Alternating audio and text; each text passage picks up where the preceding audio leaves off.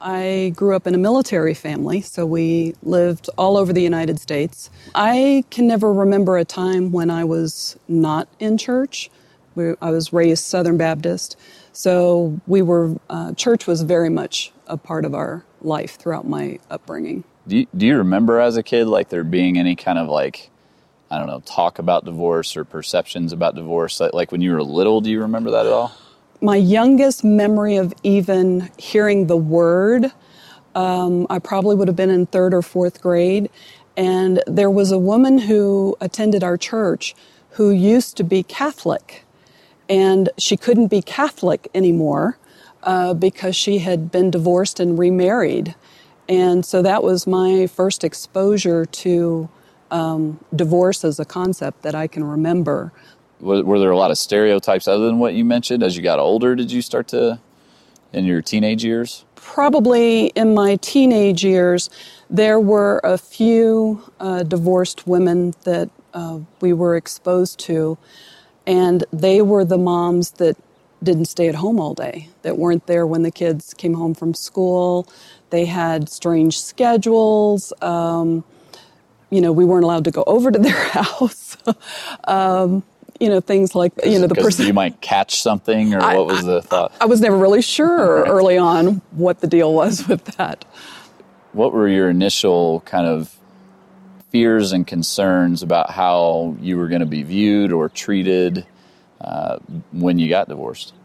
I kept the separation a secret for a couple of months. I actually was 5 months pregnant when I moved out and got an apartment. I didn't tell anyone at work. I didn't tell my family. So it was close to probably Thanksgiving, a little bit before Thanksgiving, before my parents knew that I was not living with my husband anymore. They tried to be supportive, but once the divorce was final, the biggest shock I had was that my parents sat me down and told me that I was no longer qualified to be a Sunday school teacher, serve in the nursery, do anything in the church. So how did you respond to that? Not very well at the time. Yeah. I had a bit of a meltdown, and so my cousin, who had also been divorced, she kind of talked me down off the ledge, and I kind of recovered from that. But it kind of escalated from there in terms of the churches that I went to. I was probably on the 5th, 6th row, so pretty up front, and this guest minister told the congregation that they should never allow a divorced woman into their house, into their friendship, into their circle of friends, because it would destroy their marriage. So from that... Because all divorced women are like temptresses, or... And we want to destroy everyone else's marriages. Just stick it to the world. Right. I can't have a good marriage. I don't want you to have one either. That was so hurtful. We tried to laugh it off later, that we were all going to get big scarlet D's and, sew on all of our clothing so that when we came to church, they would know exactly who they were supposed to avoid. Yeah.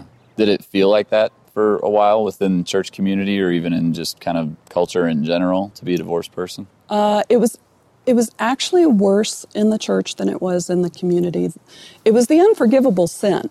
I couldn't tell you how many times I would see, someone stand up on the platform and repent of embezzling, repent of murder, repent of whatever, and they would go right back to serving, preaching, whatever. But man, if you were a divorced woman, that was the unforgivable sin. Hmm. Yeah, if you've been tracking with us in this series called Jack and Jill, you know that we've been making some comparisons. We've been comparing this old nursery rhyme, Jack and Jill went up a hill to fetch a pail of water, Jack fell down, broke his crown, and Jill went tumbling after, to this real life story, this real meeting that Jesus had a couple thousand years ago beside a well outside of Samaria when he met this woman, and she might as well have been wearing a scarlet letter, right?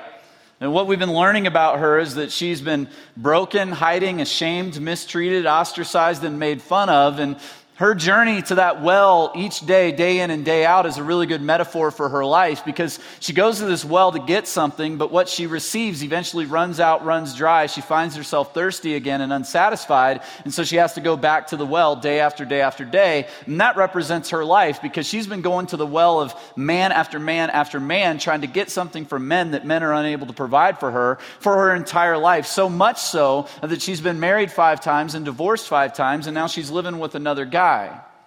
And we don't know everything about her story, which I think is a really good thing, but we can make a few assumptions. One assumption is this: no one gets married and divorced 5 times without there being some level of fault on their behalf. We don't know how much was their fault and how much was her fault and all that kind of stuff, but you can be assured that she bared some responsibility in this. I mean, the idea of no-fault divorce is a mirage created by our own culture. It doesn't actually exist. See, I believe that it's actually possible to get divorced in a way that's not sinful, but I also believe this: sin is always the cause of divorce. It's not always the effect, but it's always the cause. Let's do a quick poll here for a second. How many of us in the room, by a show of hands, have been affected by divorce by either going through one or two or however many divorces yourself, your parents were divorced, or someone close to you you love has been divorced? Raise your hand. Yeah, it's been this way all weekend. Pretty much every hand in the room goes up. And so we're talking about something that's relevant to all of us, and we're talking about something that's sensitive to all of us. And because of that, I want to set up some expectations. I want to talk about what not to expect this week and next, and I want to talk about what I hope you can expect this week and next. The first thing is this: if you came here hoping that I would make you feel better about your divorce, that might happen, but that's not my goal. If you came here hoping that I was going to provide you with some level of justification for your divorce, again, that might happen, but that's not what I'm after today. If you came here wanting me to give you permission to go get divorced, listen, that's way above my pay grade. I'm not the permission giver. You got to take that up with someone else, all right? The last thing I would want would be for someone to walk away from this message and go get divorced. If you came here wanting a kind of clear point-by-point outline of what the Bible has to say about divorce and when it's justified and when it's not based on the Bible, that's not what I'm going to do today either. I have done that in the past, and if you want to check that out, that's going to be on the front page of our website. I think it's already up. It's from a series we did a long time ago called Behind Closed Doors, and I talked all about divorce. You can see that on the front page of the website today if you want to. Now, let me tell you what my hopes and dreams for this are and what I hope we can expect. One is this: you can expect that we're going to talk about some really hard, really painful stuff around here, just like we do every week. And the reason we do that is because we live in the middle of hard, painful stuff, and we can't just ignore it. We have to talk about it. But let me tell you this: we're not going to beat anybody up either. See, when you hear my mom talk about what it felt like to wear like a scarlet letter, I remember that. I remember what it was like watching church people who are supposed to represent Jesus mistreat my mom. I remember what it was like watching people in our family who are supposed to represent Jesus mistreat my mom. And when you're a kid, it's really hard to put those two things together. You represent Jesus, but you're being mean to my mom. That just doesn't make sense. So we're not going to do that to anybody. We're not going to treat anybody like they've committed the unforgivable sin, and we're not going to throw stones, but we are going to talk about some hard realities of divorce.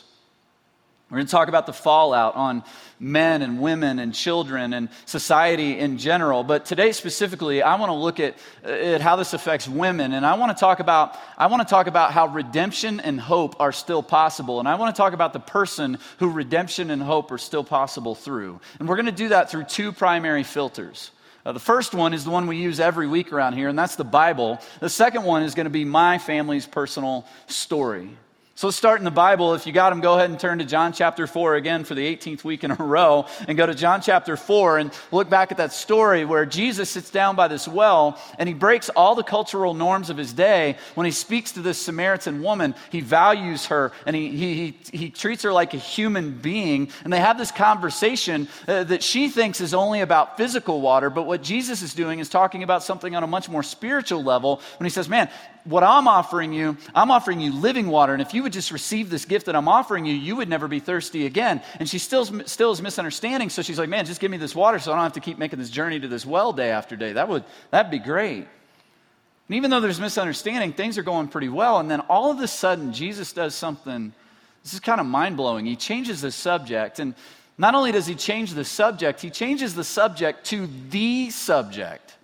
The one thing she does not want to talk about, the thing in her life that's caused her the most pain, the thing that's been the place of her most frequent sin, and he does it with just one simple phrase when he says, go and call your husband and come back.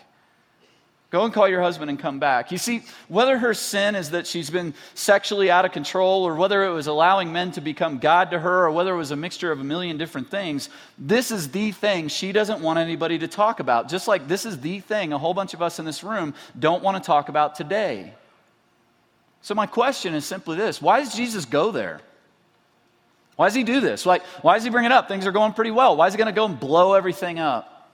Two words, grace and truth.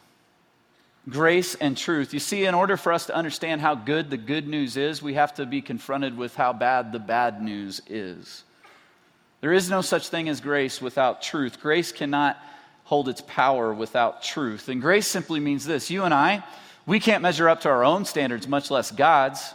And the Bible says that when we don't measure up to God's standards, that has a word. There's a word for that. It's called sin. And sin has a very specific effect on our lives. Sin separates us from God. But God loved us so much, he didn't desire for us to be separated from him. So he sent his one and only son to die and to pay the price and pay the punishment for us so that we could live in a relationship with him. And that's a gift called grace that he offers us, that relationship through his son. It comes at no cost to us, but at great cost to him. And so what Jesus is doing in this moment, he's going, listen, you have to come to terms with your sinful, broken state and how you're separated from God so you can understand this grace that God is offering you. He's looking at this woman going, you got to look at your life. You got to look at the reality of your life and you got to quit ignoring this. And she doesn't want to. So she says, listen, I have no husband. Jesus presses even further into deeper water when he says this. You're right when you say you have no husband. The fact is you've had 5 husbands, and the man you're now living with is not your husband. What you have said is quite, here's the word, true. Ouch, right? I mean, the truth hurts sometimes, doesn't it? And what I want to do right now is I just want to press pause on the story right there, and I want to look at the fallout of divorce on specifically women, and I want to talk about the realities of what happens when a woman who was married can now say legitimately, I have no husband. You see, in Jesus' day, there was this real popular teaching going around from this rabbi named Hillel. He was a pretty famous rabbi, and his teaching was simply this. A man could divorce his wife for any and every reason. And one day, a bunch of people who had been following Hillel's teaching and practically living that out in their lives came to Jesus to test him. And we looked at some of this last week. We're going to look at a little more of it this week. Look at this in Matthew chapter 19. Pick it up in verse 3.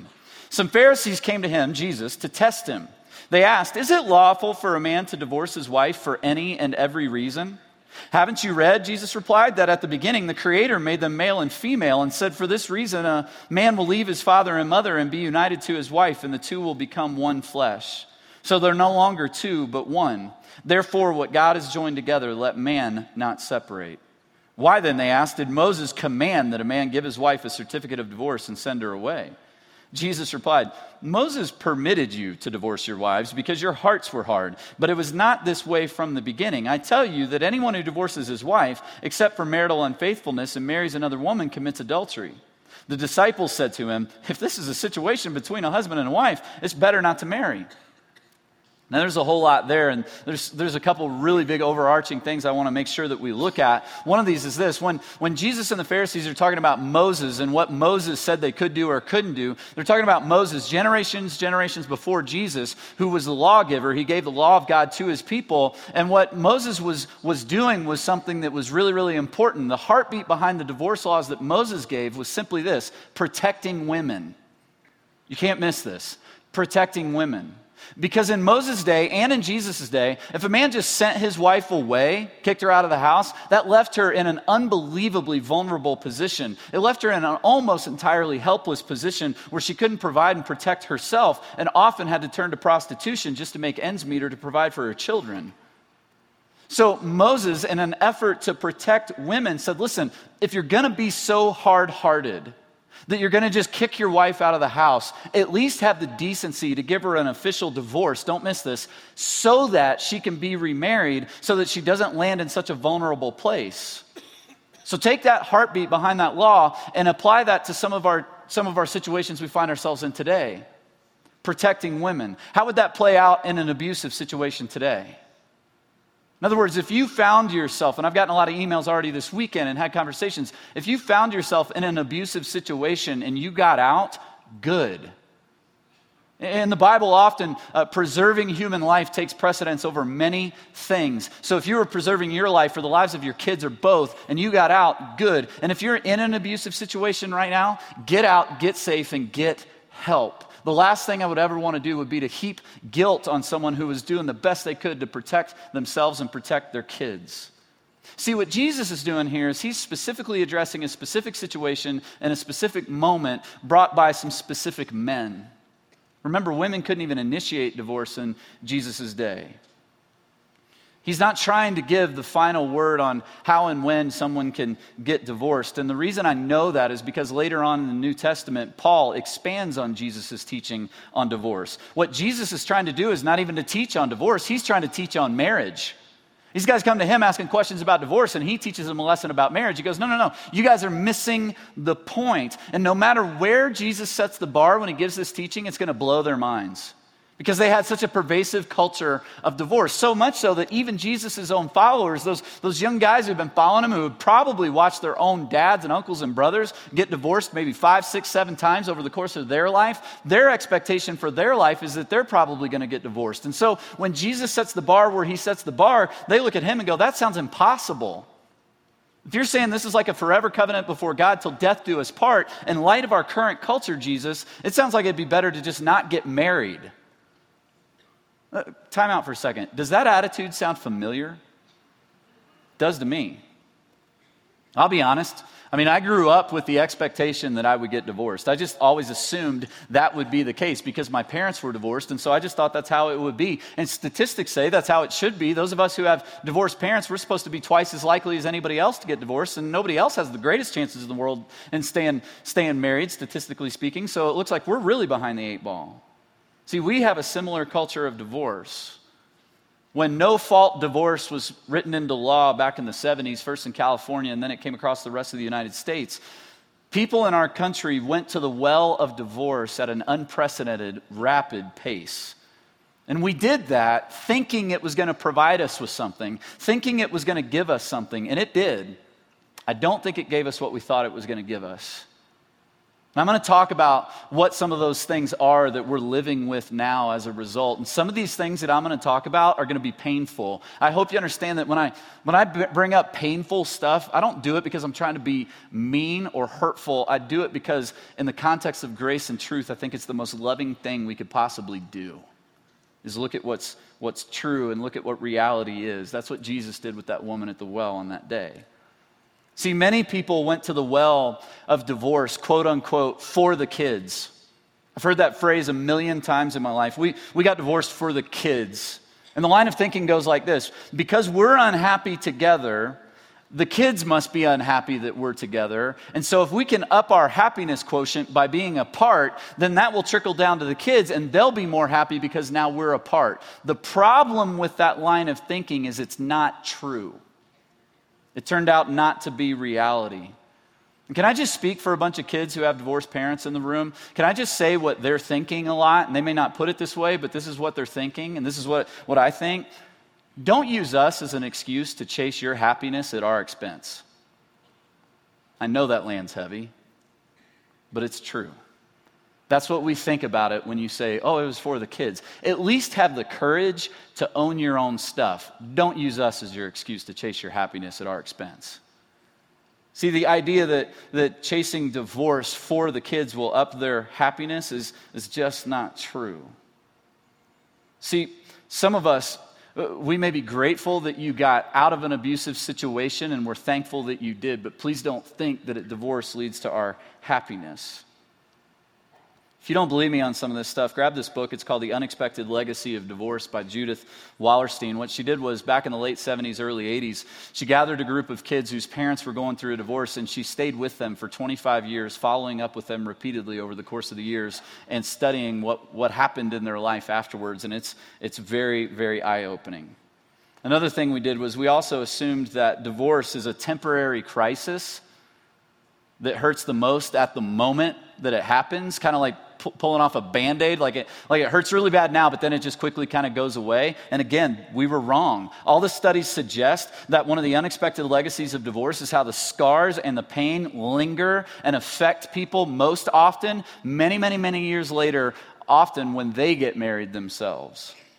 I was talking to a friend of mine the other day. He's an elder in this church. He's in his 40s. He's got 4 kids. I'm in my 30s. I got 3 and another one on the way. And we're sitting there talking about our parents' divorce. And we're both looking at each other going, man, isn't this amazing? Here we are this far into marriage, this far into family and having kids and all that kind of stuff. And we both still carry around the scars and the baggage of our parents' divorce. That's just reality. We also went to the well of divorce thinking it would solve a lot, if not all of our problems. Well, man, life will be easier, happier, better, and the question is, what did we actually receive? See, here's what I'm saying tonight is this. What we went looking for and what we found are 2 totally different things. And that's the premise for this whole series, is it not? We went to this well expecting something, looking for something, something that would satisfy, but what we received didn't do the trick. And I think the same is true about divorce. The way my mom puts it is this: divorce has caused way more problems in her life than it ever solved. Now, don't miss this. Please don't miss this, all right? Divorce can and does often solve sometimes some really big problems. But if you think you're going to simply go get a divorce and trade in all your problems and receive no new problems and more problems than you had before, you're going to be sadly mistaken and disappointed. So the question becomes, what do those problems look like? Especially for women, when reality hits and you can say, I have no husband, regardless of how you ended up there, but when that becomes your reality. You guys were divorced when I was really, really young. Were you actually divorced before I was born or after I was born? After. So shortly after I was born. Yeah. Well, you were a year old. So you moved from Michigan down to Cincinnati. I'm a baby, you know. So from this point on, you've really never have done parenting with a husband in the house and your child. So you're single parent from the start. So What were the unique challenges, things that you, what were some things that you didn't anticipate that were hard? I overestimated my abilities and underestimated the issues, challenges of solo parenting, a toddler, a 3-year-old. What did it look like for you and Dad to try to navigate those things together, even though for the most part we always lived in different towns and hours away from each other? That was probably one of the biggest emotional challenges for me, was giving you up for visitation when you were quite little. Because your dad and I did live in different towns, to let go and kind of let you go into environments that I had no control over was pretty concerning, pretty devastating, pretty emotionally trying at times. The point at which I realized that I could not be everything to you anymore, which happens to all mothers, but you know that you needed a man in your life, not any man, but you needed a father. You needed men in your life. You needed good male role models in your life. That was a bit challenging. Yeah. Probably the biggest challenge, and I don't even know if you realize this, was I didn't have anyone to defend me. You know, there were times where you would be really disrespectful or really, I don't want to say cruel, but teenagers can be cruel. And I know that if you were to hear Eli or Silas say those things to Allie, or act that way around Allie, you'd take them to the floor in a heartbeat. To the floor, that's a metaphor for to the Word of God. No, you would take them down. There would be a little hand around their neck. Shut up. Hey, those are just a couple of the things that she and I talked about that afternoon. And I mean, there are so many issues that this brings up. So if you're in the room, and I've talked to a bunch this weekend, if you're in the room and you're a single mom, I really want to invite you to something I think is going to be really, really important for you. Next weekend, during the 6:45 service on Saturday night and this service, the 10:45 on Sunday morning at the West End Auditorium, which is just the opposite end of the building, we're going to be doing a single mom's workshop. And my mom's going to be teaching at that. And just to brag on her for a minute, she's a great teacher, all right? Don't go there just to get stories on me, by the way, all right? But she's a great teacher, and she's got a lot of really practical stuff, a lot of really helpful stuff, and really challenging stuff she's going to be sharing there. But on top of that, you're going to get to rub elbows with some people who are going through the exact same thing that you're going through, all right? And it's going to be really, really important for you. You don't have to pay for it. You don't have to sign up. You can put your kids in kids ministry. They'll be well taken care of and taught about Jesus while you go do that. So make sure you do that next week. I would say that you should put aside just about anything else that could possibly be on your schedule to make sure you're at that. One thing my mom just like demanded that I talk about this weekend was this. She said, if you try to be a single mom alone and you don't surround yourself with other women trying to do the same thing, but not only that, not just other women trying to do the same thing, but just people in general who will genuinely care for you, share their lives with you, and let you share your life with them. If you don't do that, you have almost zero shot of doing this well. That's what she had to say. And I'd forgotten about this, but one of the things we talked about in the afternoon, we just didn't have time to put it in the video, was that I'd forgotten my mom, when I was pretty young, we lived in Lexington, Kentucky at the time. She decided to switch churches, and she went to this big church in town, and she made this decision that when she got there, that despite the fact that the church itself had some kind of official stances about people who were divorced that didn't really represent Jesus or his heartbeat, there were some people inside that church who treated my mom the way Jesus would have treated them. And she showed just an amazing amount of courage when she did something. And unless you've ever lived in the Bible Belt and gone to a traditional church in the South, you don't have a category for this. But what she did was this. One Sunday morning, she walked by herself into a married couple's Sunday school class and said, "Can I be a part of your class as a single divorced mom?" Unfortunately, there were some people in there that said, absolutely, we'll share our lives with you. Let's go to a movie this afternoon. And she's been best friends with some of the people in that class for the past 20-some years. And that took an amazing amount of courage, but don't miss the reason she did it. One of the primary reasons she did it was because she saw tremendous value in me growing up seeing real married people. And she knew it wouldn't make up for the fact that I wasn't seeing a marriage unfold in front of me on a day-to-day basis in my own house, but it was the best that she could do, and it was one of her many really wise decisions.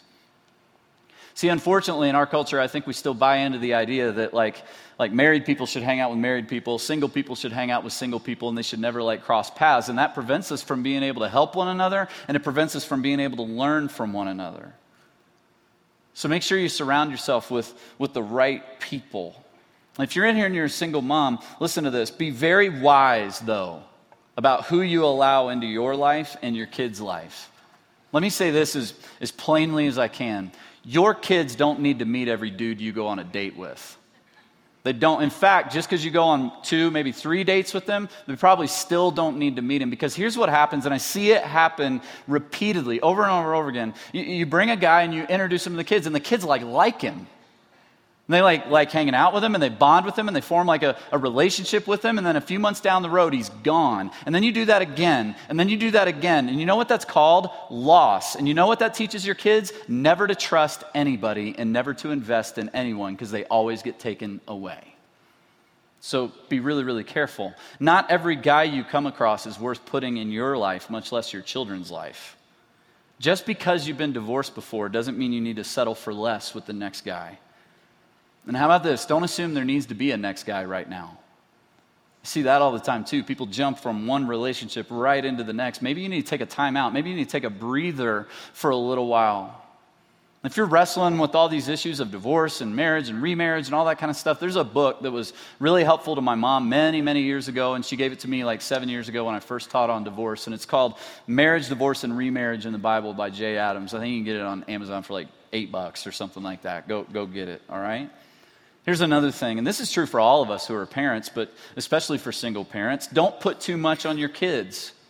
See, sometimes what people do is they go to the well of marriage expecting it to give them more than it could give them, so then they turn to the well of divorce expecting it to fix everything, and when it doesn't, They then turn all of their hopes and all of their dreams, all of their demands, and all of their expectations on their kids. You know what that's called? Too much pressure for any human being, much less your kids.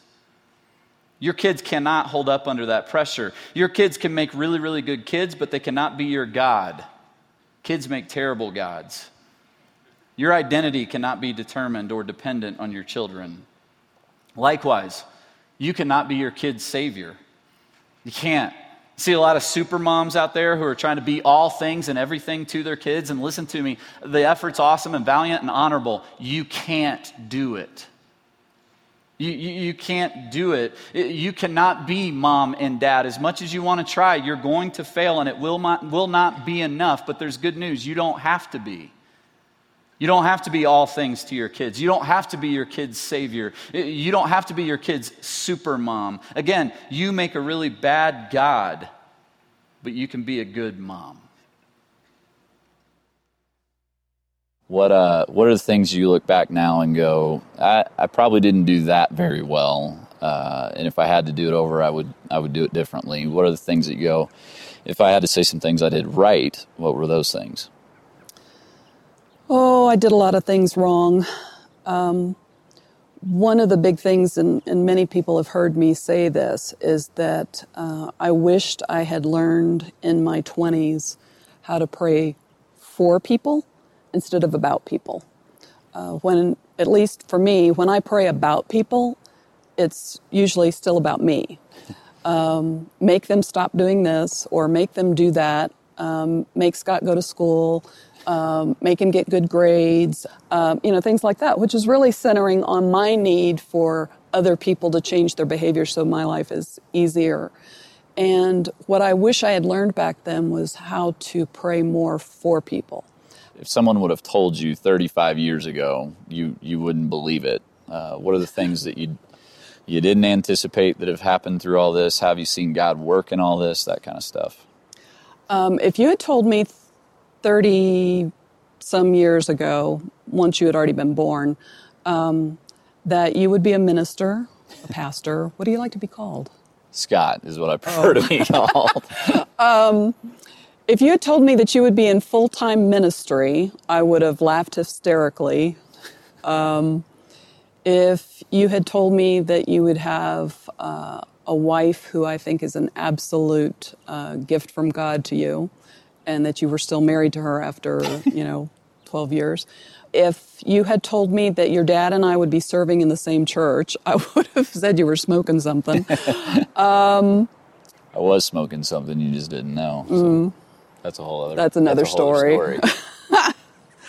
There are a lot of things. I think I could not have predicted where this has gone at all.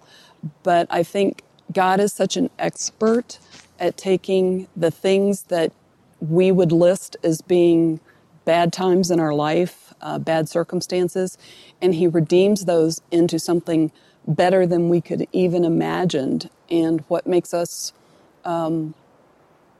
more in relationship with Him. I've probably learned more about God from parenting you.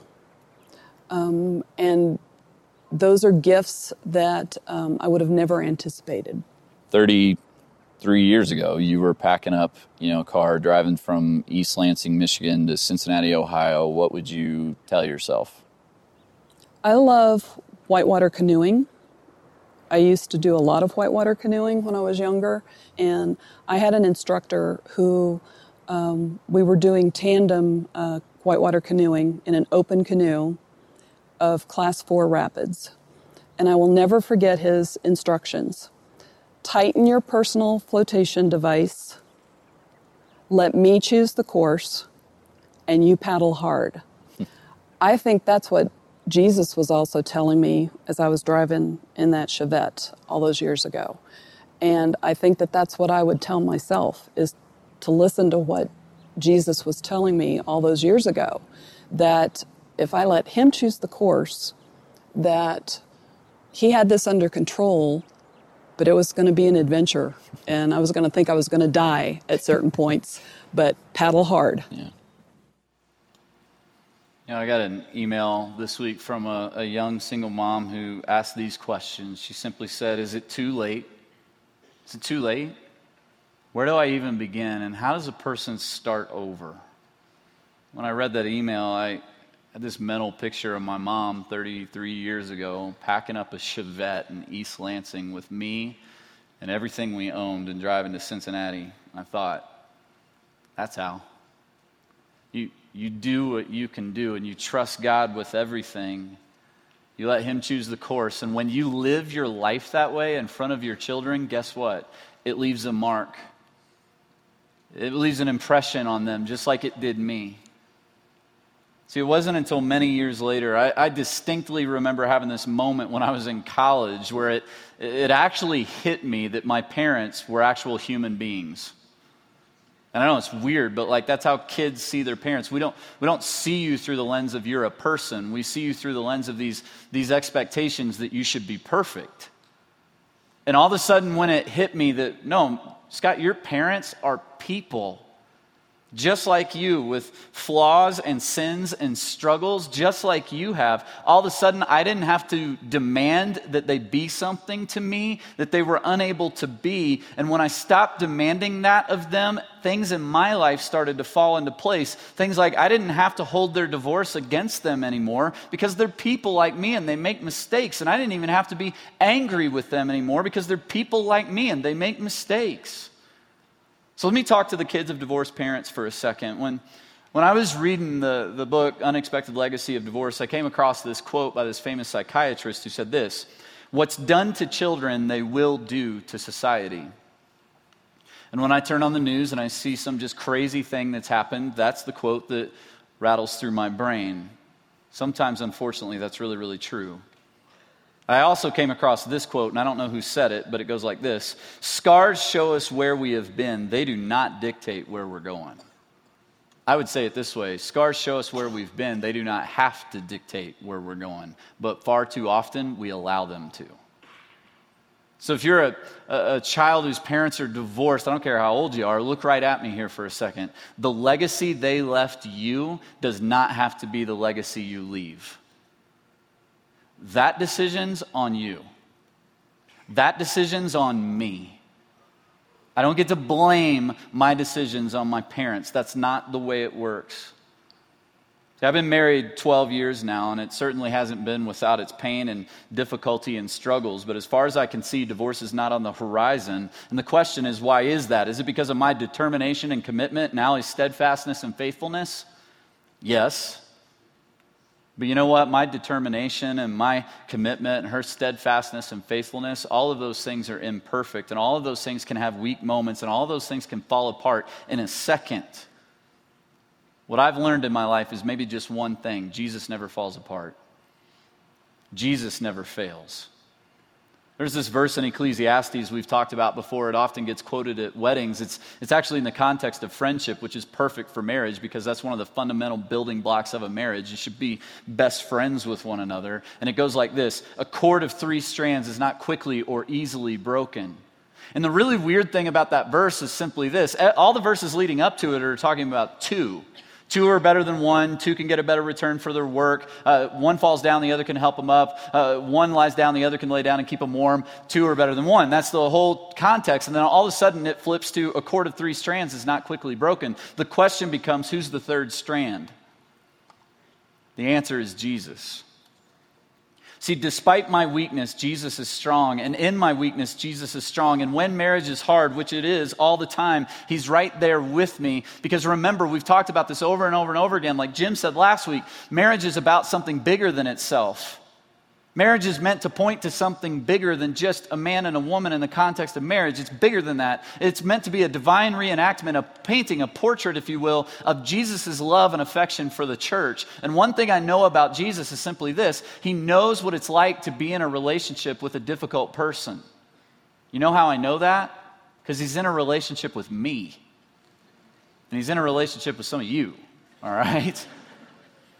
He knows what it's like.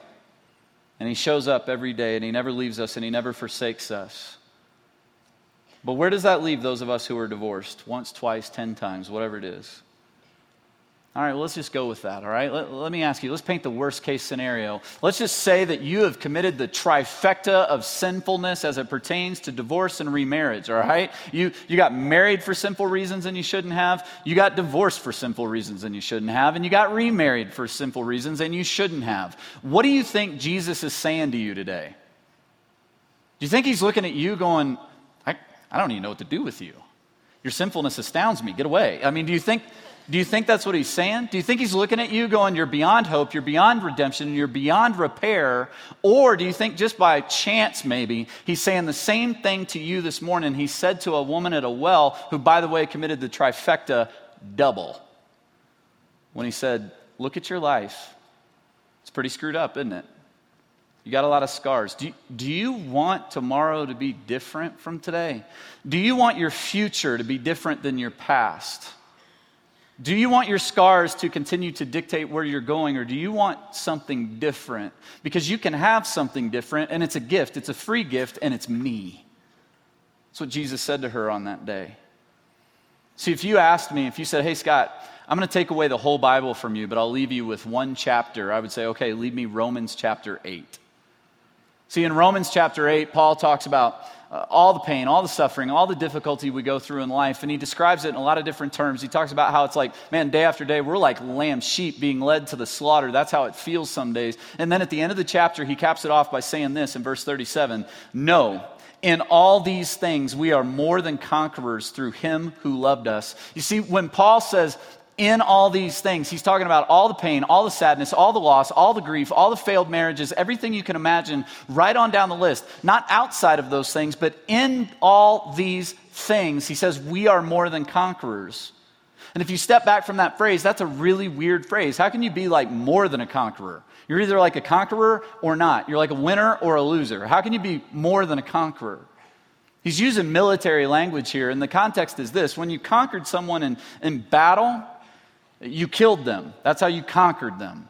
But if you were going to be more than a conqueror, you would not kill them. You would actually bring them into your service, make them your slaves so that they now serve your good and your purposes. So when he says, in all these things we are more than conquerors, he's saying in the midst of your pain, in the midst of your tragedy, in the midst of your loss, in the midst of your suffering, in the midst of your divorce, in all these things, I can make those things serve your good.